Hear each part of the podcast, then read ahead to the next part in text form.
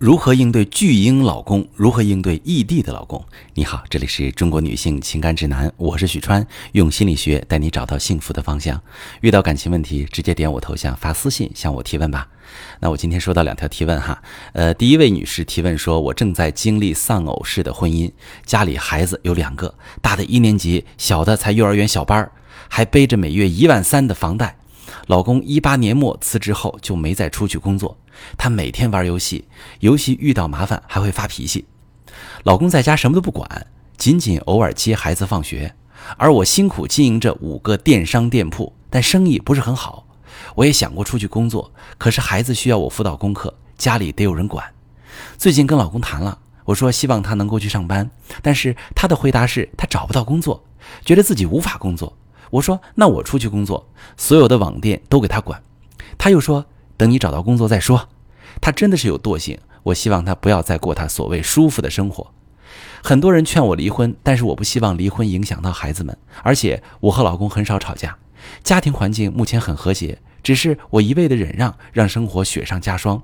请问一个女人如何才能撑起一个丧偶式婚姻的家庭？好朋友们。有保姆式的妻子，一定会有丧偶式的婚姻。看到你的情况描述，我发现你已经不仅仅是保姆式的妻子了，你是母亲式的妻子。你老公的角色不是丈夫，不是父亲，而是一个不成器的长子。作为一个男人，他三年没工作，靠你养。倒不是说男人不能在家当家庭主夫，但是他得为家做贡献，比如与你协作照料孩子的起居，分担一部分孩子的教育任务，分担一部分家务。这些他都不做，只是自顾自的打游戏，沉浸在自己的世界里，而且游戏打得不顺利还会发脾气。他的状态甚至连小孩都不如，小孩子还有学习任务呢，还不敢肆无忌惮地玩游戏呢。你的老公之所以能安安心心的一直当巨婴，与你一直以来对他的纵容和保护有关。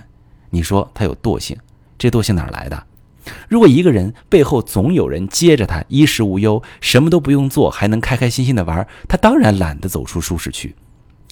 你一个人承担了所有，你为家庭提供收入，你操心生活起居和子女养育，你把所有的家庭责任全扛在自己一个人身上，你都做了，你老公还有什么可做的呢？然后你又发愁怎么撑起丧偶式家庭，可这本来不应该是你一个人撑的。你需要真正的把一些任务下放给你老公，而不是跟他商量。你说你家庭和谐不吵架，那肯定啊。你老公为所欲为，你忍气吞声，一个太舒服，没什么想吵的；一个太能忍，粉饰太平，你俩根本吵不起来，好吗？你的问题其实不难解决，就是两点：第一，把具体的任务下放给老公；第二，把不承担丈夫的义务的后果展示给他。就拿你让他找工作这事儿来说。不是你告诉他你希望他去上班，然后他回答说找不到工作，说觉得自己无法工作，你就买账了。什么叫无法工作？你身体不健全了吗？有手有脚找不到脑力劳动的工作，你还找不到个体力劳动的工作吗？在沟通找工作这个问题上，不该是说他说什么你就纵容，当然也不是让你去跟他发生冲突，你可以协助他。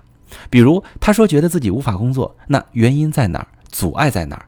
拿出来说说，一起讨论一下哪些可以克服、可以解决，哪些解决不了，然后根据自己的实际情况制作简历，先尝试去投投简历嘛。一件事儿你没努力尝试过，就不能说干不成。如果他根据自己的实际情况，扎扎实实投了一百份可能匹配的简历，一个面试邀约都没有，一个工作都没找到，你再相信他是真的找不到工作也不迟。咱们退一万步去假设，他尝试过了，确实没找到工作，你说？你去工作，把所有的网店交给老公运营打理。老公又说：“等你找到工作再说。”什么叫再说啊？你可以告诉他，无论你找得到还是找不到工作，网店都交给他。你从现在开始就手把手教他怎么做，让他学，让他上手。一定要把具体的任务交给老公，而不是谈大而空的东西。就谈今天，此时此刻，我需要你做什么？你现在去洗碗。你现在去辅导孩子做一小时功课，你现在去给孩子开家长会，你现在去打磨简历，你现在去处理一个售后问题。你老公不会做的，你就教他。你付出耐心，总比你付出纵容要强很多。因为无限纵容没有结果，而你付出耐心教会他，他就算再笨，以后迟早也会帮你分担一些。如果他抗拒，你也不用跟他吵，你严肃地告诉他。如果你不学着承担一个丈夫该承担的责任义务，那么我们只好离婚了。然后你需要做一些事儿来让他看到你不是随口说说吓唬他，比如你吩咐他做的事儿他没做，你就不再照顾他的起居，没有饭吃，没有干净衣服穿，赶他去睡沙发，把家里电脑搬走。如果他还不改，把离婚协议书给他。你知道老鹰在教这个雏鹰飞翔的时候，会亲自示范几次，然后不断的鼓励雏鹰。如果雏鹰还是不飞，鹰妈妈会推它一把，激活雏鹰的飞行本能。你调教巨婴老公也是一样，先拿出耐心教他，帮助他，鼓励他，让他在具体的事情上一件一件的接受。如果他还是好吃懒做，仗着你爱他就剥削你的付出，你就把他从这个家里推出去。要知道，你老公和你比起来更需要这个家，因为你没了他，你能继续生活，甚至还少了负担。而他没了你，他的生活质量会一落千丈。他也懂衡量，也知道哪条路更难走。与其失去庇护自己的家庭，他会宁可自己成长起来，撑起他本该撑起的责任义务。你说呢？好，再来看今天第二个问题啊。第二个问题是跟老公两地分居几天也没个电话联系，微信问他在乎我吗？他说我神经病，没事找事儿。这种婚姻还有继续的必要吗？好朋友们，异地婚的经营其实更考验夫妻的沟通。你和老公的这次对话是男女思维差异和缺乏沟通策略的呈现，因为你提供的描述有限，我不了解你们的感情基础和实际情况，无法从整体帮你分析，所以我就单说说我从你们这次对话里面看到的问题。你和老公异地，你的期待是他能每天打电话跟家里报个平安，再问问家里的情况，关心关心你和孩子，最好再陪你聊几句，这样你才能感受到老公对家庭的牵挂和对你的在乎。你的诉求完全合理，但有些男人一个人在外打拼，可能过着两点一线的单调生活，晚上回到家时累得倒头就睡。他觉得自己没什么事儿，不用成天打电话给家里汇报情况。他对家里也放心，觉得妻子安排的挺周全，也觉得如果家里发生什么事儿，妻子就会联系他了。如果你老公其他一切正常，比如按时把收入交给你，有规律的回家。你每次联系他，他都有比较积极的回应。你们家庭中比较重要的事儿，他都会积极参与决策，和你共同商量，并且你俩对未来的规划也形成了共识，一切都在轨道上。那么基本就可以判断，你老公就属于我上面说的那种类型。这种情况的话，他没觉得你们平时的互动方式有什么不妥。你突然问他在不在乎你，他肯定会觉得莫名其妙，甚至会有一股子无名火。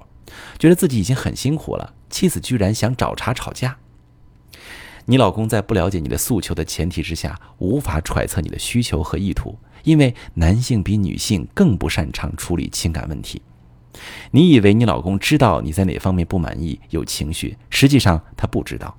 那些让你委屈、挣扎、辗转反侧、忍受很久，终于需要说出来的事儿，在他听来都是新闻。你不说，他就不知道。那如果你和你老公生活在一起，起码他还能看出你的状态，你开心，你低落，起码他还能从你的表情中看出来。你俩不在一起，他看不见你，他更不知道你什么情绪。所以在和老公沟通的时候呢，你需要以他能识别、能理解的方式说出来。我给你一个沟通公式：描述客观情况加表达自己的感受加提出解决方案等于有效沟通。比如，你可以说：“老公，你在外工作，我经常很惦记你。”有时候一连几天你都不主动打来电话，哎，这是客观情况，我心里就很失落，这是感受。虽然知道你很忙也很累，但我还是常常胡思乱想，想你今天过得怎么样，想你有没有惦记家里，哎，这也是感受。